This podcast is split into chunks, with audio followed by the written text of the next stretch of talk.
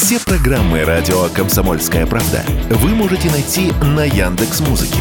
Ищите раздел вашей любимой передачи и подписывайтесь, чтобы не пропустить новый выпуск. Радио КП на Яндекс Музыке. Это удобно, просто и всегда интересно. Что будет? Честный взгляд на 14 апреля. За происходящим наблюдают Игорь Виттель и Иван Панкин. Здравствуйте, друзья! В студии радио «Комсомольская правда» Иван Панкин, Игорь Виттель. Мы рады вас всех приветствовать. Здравствуйте, хорошего пятницы.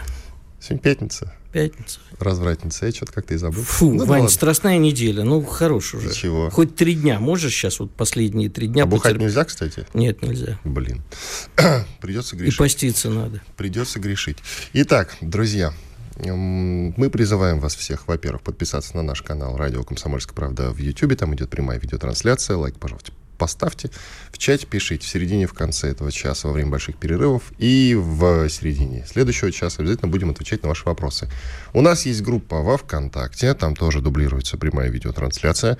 Вступайте в эту группу и, соответственно, так как у нас э, нет отечественного качественного видеохостинга, что называется, а YouTube так или иначе когда-нибудь от нас грешных откажется, э, активнее, пожалуйста, подписывайтесь на нашу группу во ВКонтакте, потому что на него только и уповаем, а ни на какой, ни на Рутюб. Все, основную информацию все сказал, как говорит полковник Бронец, доклад окончен. Доклад окончен. Да. Ну, теперь к новостям. А новости у нас, между прочим, довольно, довольно интересные, что называется. Ну, во-первых, выяснилось, ФСБ нам доложила, что организаторами убийства военкора Владлена Татарского являются спецслужбы Украины. Называются даже конкретные имена. А Имена эти вам, друзья, на самом деле ни о чем не скажут. Непосредственное преступление спланировал некий гражданин Украины Юрий Денисов. Я же говорю, ни о чем не скажет. Отодвигаем эту э, информацию в сторону. Мне вот что любопытно. Ну, в силу того, что мы и так уже ведем спецоперацию, никак Украине, кроме как вести ее более успешно, мы ответить Украине не можем за это преступление, за этот теракт в Питере.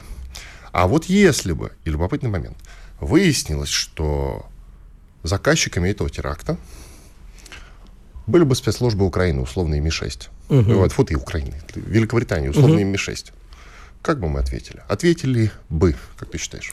А, ну, во-первых, для начала э, я хочу сказать, что здесь, наверное, не нужно сослагательное наклонение, э, потому что, э, несмотря на то, что, как нам заявляет ФСБ, у нас нет оснований им не верить, хотя, Нет, в общем, а любая... Дело, не в верить или Нет, не верить. подожди, подожди. Любая спецслужба а, действует по принципу on the need to know basis, что говорит, называется по-английски, да, а по-русски это называется вот что вам надо, вы и узнаете, а вот то, что вам не надо, знать вы не будете. Поэтому к любым а, заявлениям все, в спец, спецслужб мира надо относиться с известной долей, долей скепсиса. Да, И украинские Дони спец- тоже, кстати. Долей скепсиса, да. А вот мы же не знаем, может быть, украинские спецслужбы, что вероятнее всего, а координировались и направлялись английскими и американскими спецслужбами. Ну, потому что я не верю в то, что у СБУ есть такое количество а, разведданных и а, возможности слежки и наблюдения. Меня во всем этом, ты говоришь, что там ничего не значащие имена, вот именно, что ничего не значащие имена, которые потом оказываются террористами. А мне кажется, ну вот я читал то, что пишут про этого товарища, что он там за последнее время, еще до начала спецоперации, по 35 раз пересекал границу РФ, ездил в разные города, устраивался там на работу и так далее. При этом у него в соцсетях были фотографии с Майдана. Слушай, ну ты, ведь в Израиле был? Нет, в Израиле не было. Ну вот ты знаешь, если вот ты такой человек, как ты, скорее всего, вызовет подозрение у израильского бетахона, спецслужб этих самых Да, почему? ну, внешность такая, да. Неприятная, Захочется, да? заход... не, почему неприятная. Просто вот видно, что человек такой непростой. Э, И они захотят проверить твои документы. И поверь мне, первое, что они сделают, полезут в твои соцсети. И если их не увидят, то страшно удивляться, это уже будет знак вопроса. Ну, если ты их сотрешь. Вот скажи мне, пожалуйста, почему, я не знаю, как э, работали наши пограничники, но что-то мне подсказывает, что если человека, у которого в соцсетях и журналисты это видят, а, фоточки с Майдана, а его спокойно пропускают через границу, это неправильная работа нашей погранслужбы. Мне кажется, ее надо усиливать, и э, работу, и саму погранслужбу. Потому что таким, понимаешь, вот это вот самое опасное, что с этой фильтрацией э, мы все равно пропустили в страну потенциальных ждунов, тихушников, террористов, и так далее. Вот это очень опасно и очень важно. Поэтому вот это меня возмущает. Ты э, упомянул, да, момент про то, что нужно усилить наших погранцов. Да. Эта работа ведется. Я не про усиление говорю, а про то, что проверяют э, документы, проверяют социальные сети, безусловно, все анализируют. Просто невозможно такой большой поток проанализировать. Это как бы естественно и на самом деле пока что нормальная ситуация. Позже, я думаю, что она как-то отрегулируется к лучшему. Все-таки про Ми-6 ты упомянул, а, что СБУ вряд ли способны были бы самостоятельно такое сделать. Я не так давно записал интервью с бывшим сотрудником СБУ Украины Василием Прозоровым. Я тебе могу сказать, что это очень сильное ведомство, оно способно на многое, поверь, и без всяких там Безусловно, я не обесцениваю. Но мне кажется, что за этим все равно стоит разведка английская. Или американская, или обе. Ну, хорошо, кажется, не кажется. Ты... Спи, моя красавица, да, да. перекрестились по этому поводу. И тем не менее, а, ведь северные потоки взорваны, ну, точно не СБУ, а либо американцами, либо Великобританией, может быть, Польшей. А, а это... теперь теракт в Питере, понимаешь? Поэтому я и задаюсь этим вопросом. А если бы вдруг а ведь они и дальше будут То как-то, тебя, как-то гадить. Тебя интересует ответ на вопрос, а как бы а мы меня, отвечали? Меня интересует ответ, да. Меня интересует ответ. Полное закрытие дипломатических отношений, приведение всех войск в боевую готовность. И... Войска у нас так боевой готовности. Ну, вот так вот демонстративно провести какое-нибудь испытание. В общем, нам нужно как-то научиться отвечать. Конечно. И вот насчет приема беженцев тоже вопрос. На самом деле открытый. Я не выступаю сейчас за то, чтобы беженцев не пускать в страну. Надо пускать. Мы все-таки начали спецоперацию. И мы выступаем под лозунгом, что мы защищаем Украину, да, тогда нам нужно, вот, конечно, в этом направлении как-то работать. Но пропускать в страну тех людей, которых ты называешь ждунами потенциальными, Безусловно, не надо. Их нужно отправлять в известном направлении. Ты знаешь, меня все время ногами запинали, когда в разгар сирийского миграционного кризиса. Да, был... меня тоже пинали, да, я понял, о чем ты. Нет, там просто была фотка, помнишь, ребенка, который, не дай бог, утонул, и я вот повесил рядом фотку утонувшего этого сирийского ребенка, и рядом фотку, где красноармеец с ужасом смотрит на тело убитого ребенка э, в Великую Отечественную. Мне такое устроили. Как ты можешь сравнивать? Я там начинал говорить, а вы помните, как вы евреев не пускали в Америку в то время? Как ты можешь сравнивать? Понимаешь, фашист настоящий, с одной стороны. А с другой стороны, безусловно, нужно найти какой-то баланс. Потому что сколько с сирийцами заехало и с афганцами террористов в Европу, мам, не горюй. Да-да-да. Далее очень интересно раскрыто мнение, вот, вот и имя подозреваемого в утечке документов Пентагона об Украине. Этого человека зовут Джек, Джек Тейшера. Джек Тейшера, да. И вот он, собственно, он Наш являлся... новый Сноуден. Да, он являлся служащим ВВС Нацгвардии США, и он, собственно, это все и слил. По-прежнему, друзья, несмотря на то, что нашли крайнего, виноватого, может быть, он действительно и был тем самым сливным бачком, мы этого пока что не знаем, но, может быть, по-прежнему остается версия, что это все спектакль. Причем не очень дорогое, а довольно дешевое. Ты знаешь, это общество спектакля, как было в свое время ну, сказано. Нельзя забывать, ты прав, нельзя забывать, что американцы в первую очередь шоумены. Да, я вчера успел написать до того, как его взяли статью большую, кто хочет посмотреть, ссылка есть в моем телеграм-канале «Вид реальность». А вот, и хорошо, что успел ее сдать до того, как взяли этого Тейшера, но в конце я писал, что будет смешно, если как бы э, выяснится, что это не происки Пентагона, не, не, э, не русские хакеры, а какой-то прыщавый юнец, который, обидевшись на весь мир, решил, значит, тягануть у своего папы документы. Выяснилось, что таки да, прыщавый юнец, а, но не у папы тяганул, а сам служил, как ты справедливо заметил, э, в авиаподразделении Нацгвардии, но он занимался как раз, он был как бы пилотом дронов и занимался прочими коммуникациями. То есть, э, в принципе, он имел доступ ко всем этим документам. Но а, для меня эта история по-прежнему является очень мутной. Мне кажется, что этот спектакль продолжается. Ну, представь себе сам. На самом деле все эти сливы начались э, задолго до того, как мы о них узнали из Вашингтон-Пост и Нью-Йорк Таймса. Они все появились в сети Discord, которая тогда была просто сетью для геймеров. Там был маленький чатик на 18-20 человек, люди в основном с российскими взглядами, медленность там, российскими всякими мемами, а, и вообще критически обсуждали ситуацию в мире и, соответственно, свое американское правительство. И вот там, э, значит, человек под ником из двух букв э, начал показывать эти документы, сначала пересказывать, потом показывать. Страшно обижался, что на него никто не обращает внимания. Типа, ребята, я вам тут такую вкуснотень принес, а вы вот, типа, тут не обращаете внимания. И тут вдруг, значит, наконец обратили внимание и с ужасом поняли, что, кажется, документы-то и подлинные. А дальше вот началось вопрос, а как к этому относиться? Неужели там, понимаешь, вот союзники Южная Корея узнала, что они ближайшие союзники США, а тут США за ними следит. Более того, у Южной Кореи мощнейшая защита от прослушки и система защиты информации Америки все пофиг, она ее вскрыла. И вот так каждый сказали, нет, нет, нет, Потому это все документы такие не настоящие, потому что иначе придется признать, что их система защиты информации ничего не стоит. А штатам придется признать, что э, как бы их э, система, э, они все шпионят за ближайшими сотрудниками. Украина неожиданно узнала, что штаты на них смотрят как ну вот на такое. А помнишь, когда вся эта телега со слитыми документами только началась, я пробросил фразу, почему мы не рассматриваем версию, что это, возможно... Управляемый слив. Нет, это я только что сказал, и это, собственно, не основная версия. Управляемый, неуправляемый, это да, все это обсуждают, не это самое главное. Я тебе тогда сказал, что почему мы не верим в версию, что, возможно, эти люди, которые слили эту информацию, они гонятся там не за славой, не за деньгами, а это люди, которые просто хотят паритета, как в свое время были там такие Согласен. люди. Как Клаус Фукс, Воз... супруги возможно. Розенберг, Алан Мэй, Теодор Холл.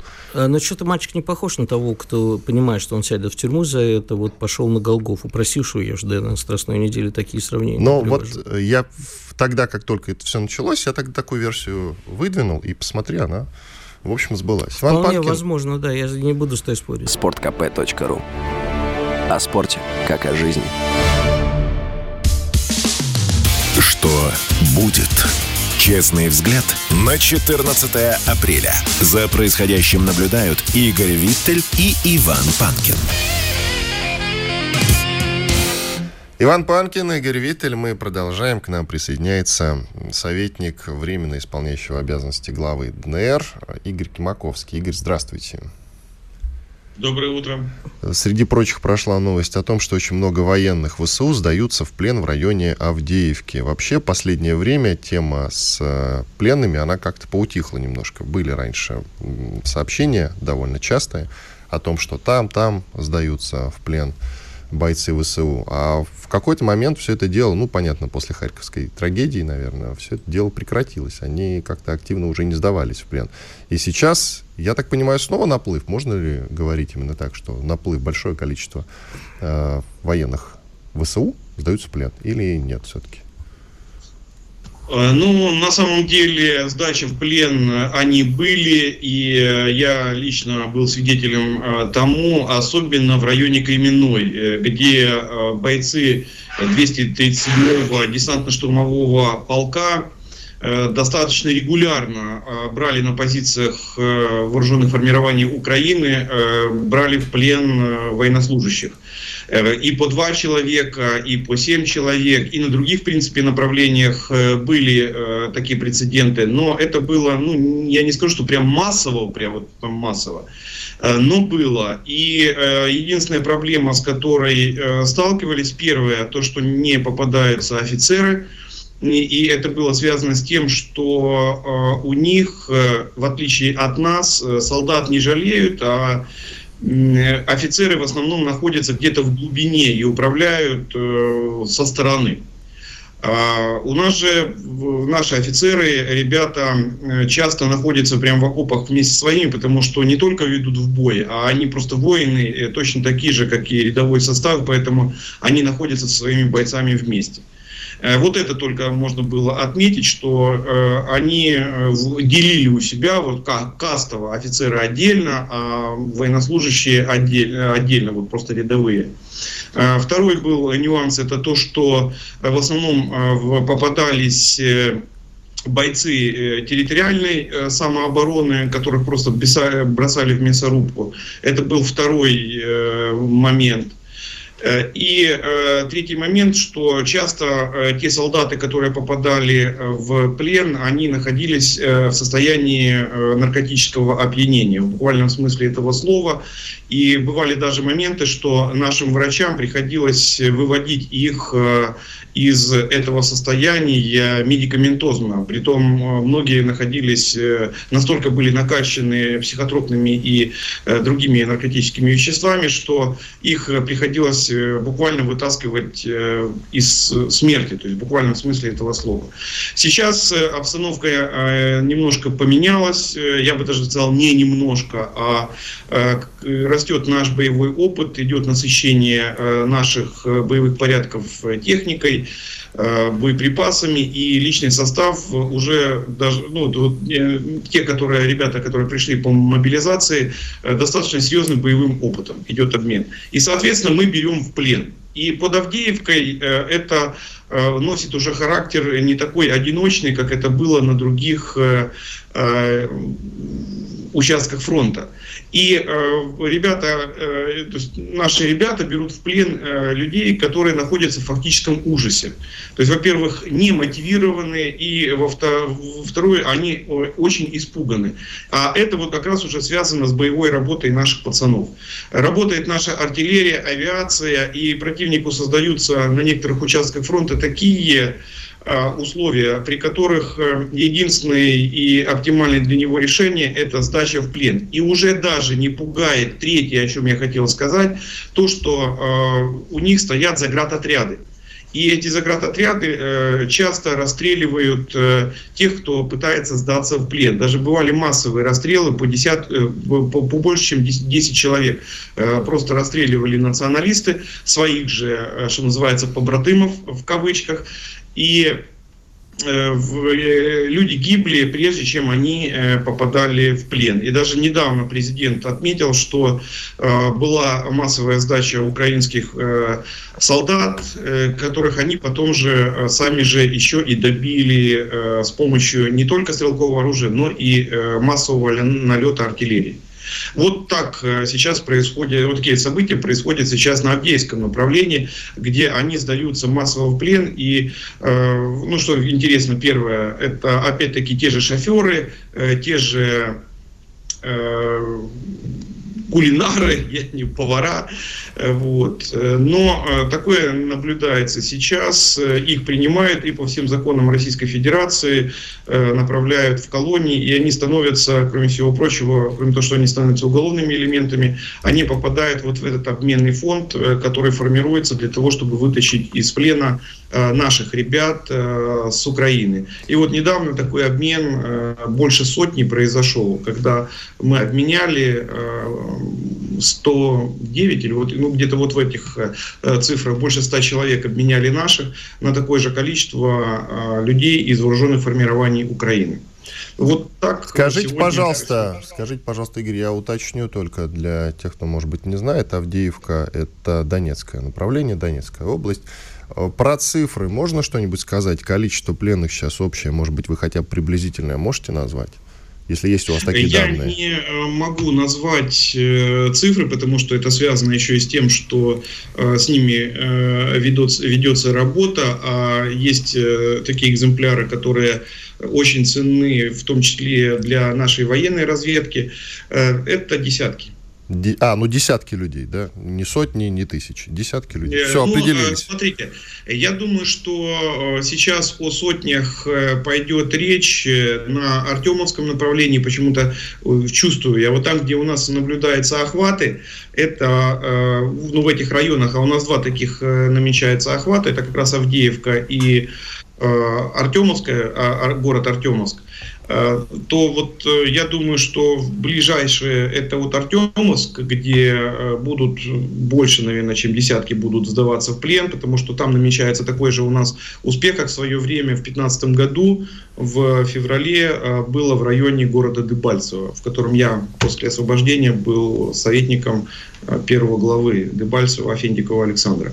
И я думаю, что потом уже будут подобные э, случай и на Авдеевском направлении, где тоже наблюдается у нас охват. То есть Игорь, мы э, работаем по тактике правильной. А, а вот такой вопрос. Вы знаете, мы, наверное, уже ну, страшно говорить, что привыкли, конечно, не привыкли, но привыкли все, все-таки отчасти э, к новостям о, о том, что творят э, украинские войска и Тарбаты. Хотя, в общем, каждый раз, когда слышишь какую-нибудь новость, все-таки думаешь, а вдруг это, ну, помните, у нас была знаменитая история с распятым мальчиком. Не хочется верить, думаешь, может, это все-таки а, ложь. Ну, и вот потом тут... это и выяснилось, что ложь. Да, тогда ложь. Но вот сейчас новости, что украинский снайпер развлекается поля по четырехлетнему мальчику, и вот постоянно такое появляется. А, я не говорю, что этому нельзя верить, но просто хочется узнать, насколько это массовое явление, не выдаем ли мы какие-то единичные случаи. Все-таки ну, ну, хочется где-то в глубине души верить, что бесы не совсем взяли верх. Э, вы знаете, э, вот э, за эти годы вот эта массовая глубокая пропаганда, она очень серьезно попортила мозги, в том числе людям, которых мы считали своими братьями. И они далеко уже не такие, к сожалению моему. И эм, вот только страх в буквальном смысле этого слова э, немножко их переделывает.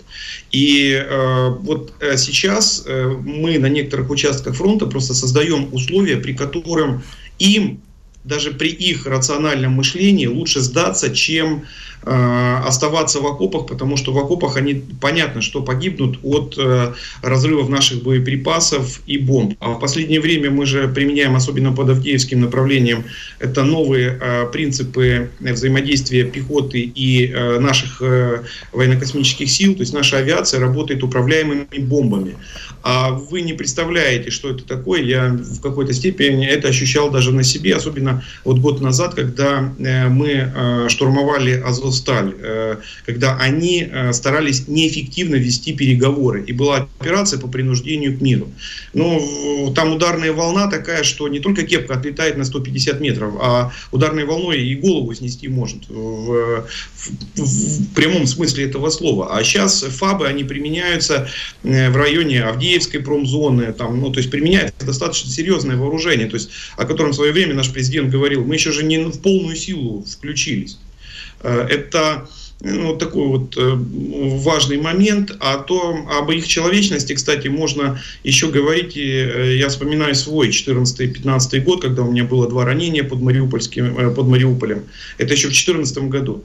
Вы знаете, что там было? Мы, когда разведгруппой ходили на линию боевого соприкосновения, мы часто находили... Только у нас минута, Игорь, в минуту уложитесь, да, пожалуйста. Находили, это очень важно. Мы находили лёжки, на которых они устраивали сафари. То есть группа из Азова или из других разведподразделений вооруженных формирований Украины готовили лёжки для иностранцев, которые приезжали, которые стреляли бизонов, мамонтов, я не знаю, кого угодно. Ну вот им захотелось убить человека. И они за 50-120 э, тысяч евро готовили такие лёжки для того, чтобы западный предприниматель мог приехать и убить нашего ополченца. То есть такая практика, вот именно работы снайперов по мирному населению, по нашим ребятам, она а, практиковалась в вооруженных формированиях Украины с 2014 года. И я непосредственный свидетель э, этого. То Спасибо. есть, ну, к сожалению, человеческого у них мало. Спасибо большое. Игорь Кимаковский, советник временно исполняющего обязанности главы ДНР. Благодарим его за очень интересный рассказ. Радио «Комсомольская правда». Срочно о важном. Что будет? Честный взгляд на 14 апреля. За происходящим наблюдают Игорь Виттель и Иван Панкин. Иван Панкин, Игорь Виттель. Мы продолжаем наш эфир. Я напомню, что на нашем канале в YouTube радио «Комсомольская правда» идет прямая видеотрансляция. Пожалуйста, подписывайтесь на канал, ставьте лайк, пишите в чате и в комментариях жалобы, предложения, темы гостей для эфира. Все изучим. И, разумеется, комментарии в чате мы читаем во время больших перерывов еще в конце часа обязательно и в середине следующего. Почитаем, ответим на ваши вопросы, ну и вступайте в нашу группу в ВКонтакте. Обязательно там дублируется прямая видеотрансляция. И все надежды на контактик. Я думаю, что из него вырастет хороший видеохостинг, так как вот у Рутюба это пока что не очень получается. А к нам присоединяется Михаил Ануфриенко, военный эксперт. Михаил Борисович, здрасте.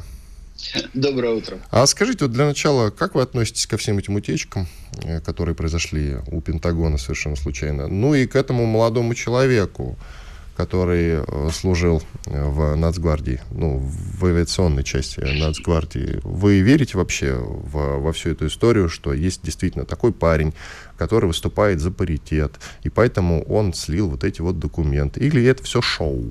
Американцы умеют делать шоу? Нет, я свято верю в то, что Штирлиц шел э, по коридору. При их канцелярии, да, с расстегнутой ширинкой, и красные трусы выдавали в то, что он празднует таким образом 1 мая. Ну, Хорошо, что не Хануку. Трусы, да, это 21-летнего Тейшеры, ну, тоже выдают в нем, безусловно, русского шпиона. Э, если говорить по существу, то, ну, ладно, 21 год, допустим.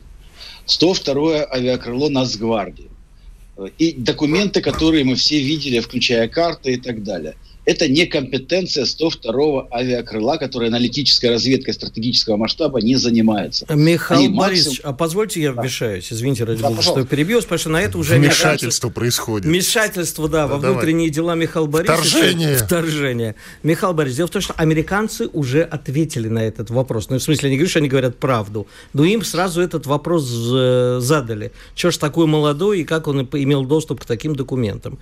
Отвечают, значит, э, на первый вопрос они ответили вообще прекрасно, что типа, а, вы понимаете, что мы молодежь, да, у нас вся ставка на молодежь. И действительно мы делаем ставку на молодежный патриотизм, и молодые люди сами идут к нам. А второе, на самом деле, он а, занимался в том числе и коммуникациями внутри Нацгвардии, и по роду своей деятельности действительно имел доступ к подобного рода документам. Нет, я прошу, здесь есть маленькое уточнение. Понимаете, доступа к этим документам не имел не то, что он, все авиакрыло не имело. Есть разный уровень, понимаете? Это мы знакомились с документами, итоговыми документами аналитической разведки.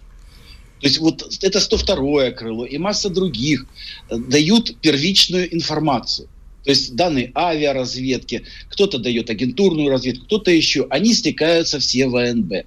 Я занимался в свое время, работал в ОСНАС ГРУ. То есть по роду своей деятельности я понимаю, как обрабатываются документы нашими противниками.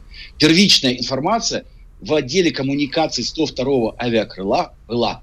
Но это первичная документация. А нас знакомят с выводами итоговыми, обобщенными в результате обобщенного анализа всей поступившей массива информации, который сверху вниз не поступает. В силу того, что им не нужно это знать, это не их компетенция, не их уровень доступа ко всему прочему. Он Они need to know basis, то, что я и говорил. Та самая информация, просто... которая вам только необходима, да. Да, они ее просто не имеют. И вот это, ну, опять же, нашли стрелочника. Да, плохо объяснили, но, видимо, ну, не тот уровень скандала, чтобы арестовать хотя бы какого-нибудь там полковника. Я уже не говорю о генерала. Ну и тем более РУМО, Агентство национальной безопасности и так далее, те, кто работает с документами, они просто своих не отдадут. Вот давайте какого-то сопляка из Нацгвардии отдадим, его не жалко. Подождите, но это не отвечает на вопрос, как у него эти документы оказались. Или просто у него их а кто не сказал, было? Что не, у него... а, не было у него этих документов подождите, вообще. А откуда... Подождите, они в чате Discord были, в котором он состоял, и он их туда выкладывал? Да, выдать документы, те, которые э, предназначены для утечки, можно куда угодно. Они появились во всей прессе. То есть через Знаете, него вслепую сливали? Вот, могли через него вслепую слить. То есть суть в том, что этих документов вот по, кстати, характеру работы разведки там быть не может в принципе. Если мы хотим, чтобы они куда-то пришли, мы находим идиота и даем. А значит... Если один идиот не опубликовал, мы и другому идиоту дадим. Третьему, Отлично. пятому, десятому. Согласен, тут я с вами согласен. Теперь возникает вопрос. Ну, смотрите, а для чего тогда нужен был Пентагону этот слив? Я вижу несколько вариантов, поправьте меня, если я не прав. Ну, во-первых, в той части, которая касается России, типа вот теперь пусть русские гадают, что правда, что нет, и инфильтрирован ли Генштаб и Минобороны у них предателями и нашими шпионами. Второе, поставить на место союзников, чтобы не слишком зазнавались и знали, что мы все видим. Ну, как произошло с Южной Кореей, у которой которой там супер-дупер система защиты информации, коммуникации, защиты от прослушки, а американцы их в открытую слушают. Показать, что мы можем вскрыть любую систему, они, в смысле, могут вскрыть любую систему. Ну и заодно как бы показать, что мы следим. Литовцы уже сказали, вот, посмотрите, какая у Америки разведка, вы же представляете, какие они великие, они за всеми следят. Ну и третье, наверное, немножко дать понусу Украине, сказать, что якобы утекшие документы говорят о том, что Украина ничего в результате контрнаступления не э, получит. Ну, такие маленькие территориальные преимущества, как говорится в, документ, говорится в документах. Где я не прав? Скорее всего, вы правы везде. Может быть, э, опять же, там не, нам не совсем понятна логика ребят, которые работают по ту сторону мушки. За большой лужей все-таки специфика в сознании есть от нас отличная. Но, как правило, утечки разведданных всегда решают целую ряд задач в интересах различных ведомств. То есть для политиков это вот щелкнуть по носу союзников. Да, показать действительно всесилие, вездесущность, всерукость американских спецслужб безусловно, ввести в заблуждение э, Россию. Вот пусть работает с очередным массивом. Причем тут э, беда в том, что неважно, насколько ты считаешь это все ахинея, работать тебе с этим все равно придется. Анализировать, объяснять, писать сотни страниц документов, по каким причинам. То, о чем мы здесь так вскользь коснулись там за пять минут, это у нас э, в разведслужбах и контрразведке будут заняты сотни страниц, десятки людей, которые будут все это писать, делать, объяснять э, цифрами, фактами и так далее. То есть работа, безусловно, прибавит. Почему нет? Ну, вот этот белый шум, э, глядишь, чем-то затруднит работу. Пусть вот затрудняет. Еще две версии. А почему мы не э, э, можем подумать на тему, что внутри американских спецслужб и Пентагона существуют разногласия? Есть люди, которые видят, э, что Укра... Э, Америка слишком далеко зашла в этом конфликте и хотят э, сыграть в такого внутреннего Сноудена, заодно использовав это во внутриполитической борьбе внутри государства.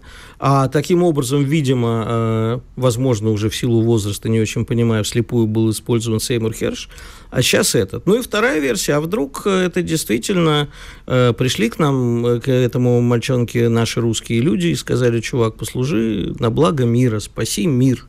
И, э, в общем, через него сли, ему слили документы.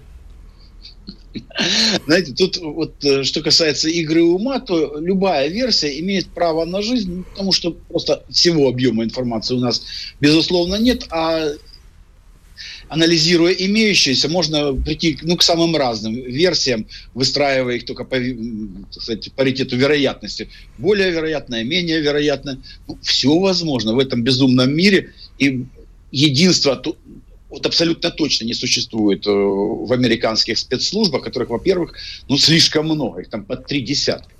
Вот, и взгляды, безусловно, разные в разных спецслужбах, и между собой тоже у людей разные точки зрения. Собственно, так происходит везде, в любой стране. Но это вовсе не значит, что в результате этих разногласий будут там стратегической важности документы утекать в открытый доступ, а по результату там возьмут какого-то сопляка. Мне кажется, что если бы речь шла действительно, вот это были подлинные документы, на самом деле вот итоговые, так сказать, выводы одной или нескольких американских спецслужб, и они утекли в доступ, тут бы дело одним 20-летним этим сопляком не ограничилось. Там бы трясли всех и трясли так, что это и мы увидели. А они отнеслись достаточно спокойно, вот, показали стрелочника. То есть, если смотреть на реакцию, вот, э, с одной стороны, сверхсекретные документы офигенной важности, а с другой стороны вот этот вот реакция, этот э, нацгвардеец, явно неадекватно. Понимаете, вот э, произошедшее и предпринятые действия. Ну, как мне кажется, вот сам характер всего последующего шума в США вокруг этих документов свидетельствует скорее о том, что документы как раз э, фикция. То есть, как обычно, часть там подлинно, ну, как обычно, создается либо из чего? Берутся куски реальных документов, вставляется, ляпается какая-то фигня и вываливается качестве вот такой вот дезы. Пожалуйста, жрите, вот если вы что-то начнете проверять, мы знаем, что у вас вот здесь какие-то источники есть, то они подтвердят, что вот эта часть соответствует действительности, вот это соответствует действительности. Ну, а то, что остальное липа, вдруг вы поверите. Ну, это так, если серьезно говорить. Если дальше идти по вероятностям, тогда может быть все что угодно. Можно предположить э, ну, самые невероятные гипотезы, тем более, что сейчас посмотрите, что в открытом доступе появляется, там и бывшие военные, и всякие директора королевских институтов, некогда в Великой Британии выступают, и все рассказывают сейчас о том, что ну, Украина не готова, у киевской хунты будет максимум возможность для одного удара, у них там готово 8 бригад, 9 бригад, 12 бригад, там 50 человек, 90 тысяч человек, не больше 100 тысяч человек. Ну, то есть вот этот шум продолжается, и он должен действительно заморочить голову скрыть реальную обстановку. А Михаил Борисович, давайте что? паузу ну, сделаем. А. Оставайтесь, пожалуйста, с нами. В следующей части еще поговорим. Михаил Нуфриенко, военный эксперт, Иван Панкин, Игорь Виттель. Через две минуты мы вернемся и продолжим. Оставайтесь с нами. Радио «Комсомольская правда». Мы быстрее телеграм-каналов. Что будет? Честный взгляд на 14 апреля. За происходящим наблюдают Игорь Виттель и Иван Панкин. Иван Панкин, Игорь Виттель и Михаил Нуфриенко, военный эксперт. Михаил Борисович, скажите, пожалуйста, а почему вы все-таки вот не верите в этого молодого парня, который слил эти документы Пентагона совершенно секретные, как э, в человека, который просто хочет, чтобы, скажем так, восстановился некий условный, ну, когда-то это называлось ядерным паритетом, а сейчас, не знаю, какой паритет даже, как его обозначить, условный такой Клаус Фукс, человек, который просто хочет мира, а для того, чтобы был мир, нужно, чтобы у всех, скажем так, была информация и те данные, которые, и планы, и так далее, которые там вынашивает противоположная сторона. Ну, почему вот вы такой теорию не верите, что этот парень действительно, и, может быть, такие еще есть. Вот нашелся же, скажем так, не то чтобы нашелся, а выступил же журналист Сеймур Херш, пошел против системы, рассказал о том, что Соединенные Штаты творят непонятно что в мире, и все это катится к чертовой бабушке. Может быть, этот парень как раз вдохновился этим, а может быть, историческими примерами вдохновился, кембриджской пятеркой условной. Ну, я не верю, потому что, во-первых, я же уже сказал, он не имел физически возможности доступа к этой информации, если ему таковая информация не была предоставлена сознательно. Что касается... Ну вот, понятия... а, а мы не знаем всех подробностей, понимаете, может быть, действительно, он один в этой цепочке. Все остальные члены, которые всплывут совсем скоро, я уверен, что выйдут и на остальных. Что касается, вот мы не знаем, мы знаем, ну, понимаете, есть э, вообще критическое отношение к поступающей информации. Вот в перерыве рассказывали новости об, о танке «Леопард». Но нужно добавлять, что эта новость была переврана. Потому что дословно там сказано следующее. На Херсонском направлении киевские формирования начали применять немецкие танки «Леопард». Из них они обстреливают российские блокпосты. Как рассказал РИА Новости офицер добровольческого батальона «Сокол», одну из кошек русские военные уже утопили в болоте. Конец цитаты. Ничего о захвате, невозможности вывода и всего прочего в интервью не говорилось. Не говоря уже о том, что никто не включает, опять же, здравый смысл никакие немецкие кошки через Днепр переправиться не могут. Соответственно, русские офицеры не могут их захватить, куда-то тащить в тыл, а потом топить в болоте. То есть речь идет совершенно об обычной армейской байке, которую рассказали журналисту, который потом ее не проанализировал, не опираясь ни на сказать, что происходит на Херсонском фронте, где проходит линия разграничения и что там делают леопарды, выдал ее в эфир. А потом ее начинают интерпретировать. И действительно можно, опираясь на вырванные из контекста фразы, додуматься до чего угодно. Но вопрос верю или не верю опирается на элементарные знания о реальной обстановке. Вот поэтому вопрос веры относительно там, данных и работы разведслужб Соединенных Штатов не стоит никогда. Но верой в разведке никто не руководствуется. Понимаете, есть факты, есть допущения, основанные на фактах. Все, что вокруг этого 21-летнего сопляка сейчас строится, это вымыслы и домыслы, на фактах не основанные. Вот когда в Соединенных Штатах арестуют высокопоставленных чиновников, которые сознательно слили этому э, парнишке какие-то данные, тогда можно о чем-то говорить. А сейчас можно допустить, что это вообще в гараже Байдена нашли документы. А может, Почему арестовали, нет? а мы просто когда, не знаем. Дело в том, что когда появился Сноуден в начале десятых годов, тоже ведь никаких, по-моему, голов так не полетело. Может быть, кого-то и сняли с должности, но никого не арестовали. Ну, так или иначе в Соединенных Штатах весьма своеобразное отношение выстроенный уже многолетним опытом. Тот же Херш свои данные получает ну, со времен Вьетнамской войны. И его данные так или иначе каждый раз подтверждаются. У него действительно есть серьезные источники. И вы же понимаете, что к таким людям, как Херш, тянутся очень многие, вот те упомянутые вами недовольные, которые понимают, что через него какую-то информацию можно слить. И вот э, тот факт, что самого Херша не арестовали, против него дело не возбудили, говорит о том, что у него действительно приличный бэкграунд, который позволяет ему кстати, чувствовать себя достаточно уверенно, э, располагает какой-то информацией и публикуя ее. Тем более достаточно осторожно.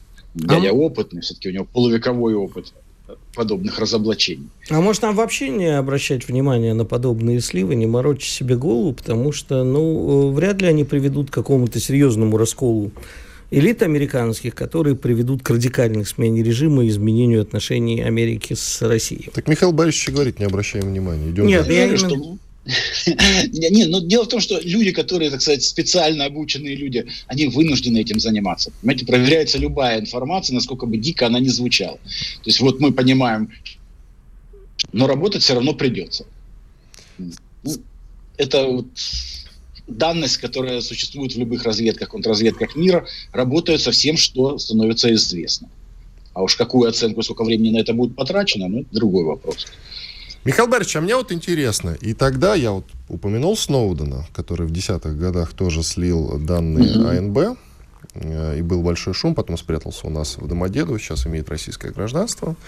Э, тогда он рассказал о прослушке, в том числе американцы прослушивали не кого-нибудь, а канцлера Германии Меркель, на секундочку, и, по-моему, даже лидеров Бразилии и других стран, ну, то есть не шутки. Угу. Сейчас тоже упомянули вот в этих слитых документах о прослушке Зеленского, но это ладно о прослушке лидеров Южной Кореи, вот это уже более удивительно. И тоже нет никакого шума абсолютно. Никто не наезжает на США. Вы что, оборзели, что ли? С чем это связано? Отчасти, может быть, с привычкой. Знаете, вот действительно, вы же упомянули Сноудена. Ну, когда уже на протяжении полутора десятилетий информация о том, что американцы слушают э, своих союзников или вассалов, э, известно, ну а что возмущаться? Все уже привыкли, уже воз, повозмущались. Тем более, опять же, ну, Зеленский, там Южная Корея, это ж не Берлин, не Париж. А, во-вторых, э, понимаете, на самом-то деле все это знают. Ранее, там, в, в, еще в относительно мирной жизни неоднократно возникали скандалы, например, что израильская разведка работает в Соединенных Штатах, в том числе и по военным секретам, и военно-техническим секретам. Ну, эти скандалы так или иначе затухали, потому что, опять же, все знают, что друг против друга разведдеятельность проводят все. Это ну, элементарные основы любой разведки. Разведслужбы так работают. Более того, мне как-то один разведчик, как-то один разведчик мне говорил, что на самом деле так даже спокойнее, что мы все друг о друге знаем. Ну, в общем-то, да. То есть, так или иначе, эта работа проводится, все это знают, когда это утекает в открытый доступ, да, возникают скандалы. Но, опять же, понимаете, дело привычки. Ну, раз по скандале, два по скандале. Все дальше народу неинтересно. Раз неинтересно, СМИ это, в общем не педалируют. Сегодня, когда идут боевые действия, когда, в общем-то, ситуация значительно резче, ну что там кто-то кого-то слушает. Ну, это уже такое ровное место. Ну и потом есть еще один момент, наверное. Суть-то в том, что раньше соблюдали американцы какую-то видимость еще, э, скажем так, уважительного отношения к своим европейским союзникам. То есть, да, была экономическая борьба, да, были подковерные интриги, но вот так прямо, чтобы их насиловали неестественным путем, открыто и публично, такого не было. Это началось при Трампе. Михаил Борисович, ну, а да. нам вообще следует обращать внимание э, не, не на сливы, я сейчас совсем другое имею в виду. Мы очень радуемся, журналисты, по которым вы сегодня справедливо проехались, когда вытаскивают на свет какого-нибудь бывшего заместителя, это такой обычный журналистский ход, бывшего заместителя чего-нибудь, и радостно говорит, а вот он сказал, а вот он сказал. А, насколько я понимаю, на этих бывших заместителей никто, кроме наших журналистов, внимания не обращает, и нескольких вот таких людей, которые сидят в каких-нибудь закрытых чатах и, значит, э, плетут за гору, виртуальные, которые кончаются реальным сроком. Но вот Скотт Риттер, который вообще любимец нашей публики, а, бывший разведчик, бывший да, разведчик и, и настоящий да. педофил, да, которого... Чего? Он педофил, осужденный за это, между прочим. Чего? Мой мир рухнул. Ладно, Вот, э, ужасы какие-то. Ну, если мне память сейчас не изменяет, вдруг я за хорошего человека зря обидел. Надо перепроверить. А, так вот, вот он заявляет, что э, ежели Америка вяжется в третий, э, как бы на стороне Украины уже по полностью, то это приведет к Третьей мировой войне. Ну, естественно, говорит очевидные вещи. А, но для некоторых американцев это откровение. Прислушиваются к таким людям там или нет? Мне кажется, что нет, если честно. Потому что, ну, понимаете, вы правы, что зам чего-то, бывший где-то давно уже не удел, ну, он может быть хороший рассказчик, он может умеет подать информацию. Так. Он может быть востребован определенными СМИ. Ну, вот я знаю американское знание Veterans Today, журналистами его работал, и на Донбасс их возил. Ну, это вот бывшие отставные военные, разведчики, силовики. Ну, в плоскую землю они не верят, но конспирологи, они такие ядреные. Там что-то о применении ядерного оружия, это у них легко, в лед уходит. И у них есть своя вот э, категория слушателей, достаточно немногочисленная, там, ну, может быть, около сотни тысяч человек. Э, вот и все. А нам зачем они нужна на... такая поддержка? Почему мы их все время вытаскиваем? Мы же уверены в своей правоте. Слушайте, действительно, я вижу подтверждение, что да, но там э, мог быть поклеп. Давайте еще такой но момент я тебе просто говорю, что он осужден. Ну, был дело, да. Угу. да. Ага, да. Зачем нам это, Михаил Борисович? Ну, мне кажется, понимаете, вот хочется, опять же, любому изданию, давайте будем откровенны, привлечь зрителей, повысить э, читаемость, количество подписчиков, нужно удерживать внимание. Э, И поэтому правильные издания привлекают вас, а неправильные Скотт 30 секунд, 30 секунд, коротко. Михаил Борисович, 20 секунд, коротко подытожим и уходим да. на перерыв. То есть, если коротко, нужно просто ответственно относиться к информации и ну, не гнаться за сенсациями, которые зачастую высасываются из пальца. Спасибо большое. Михаил Нуфриенко, военный эксперт, был с нами. Мы вас благодарим. Спасибо большое, что нашли время. Уходим на большой перерыв, друзья. В начале следующего часа вернемся и продолжим. Иван Панкин, Игорь Виттель с вами. Чтобы получать еще больше информации и эксклюзивных материалов, присоединяйтесь к радио «Комсомольская правда» в соцсетях – в отечественных социальных сетях. Смотрите новые выпуски на Рутьюбе, читайте телеграм-канал, добавляйтесь в друзья ВКонтакте, подписывайтесь, смотрите и слушайте. Радио «Комсомольская правда». Самая оперативная и проверенная информация в эфире и соцсетях.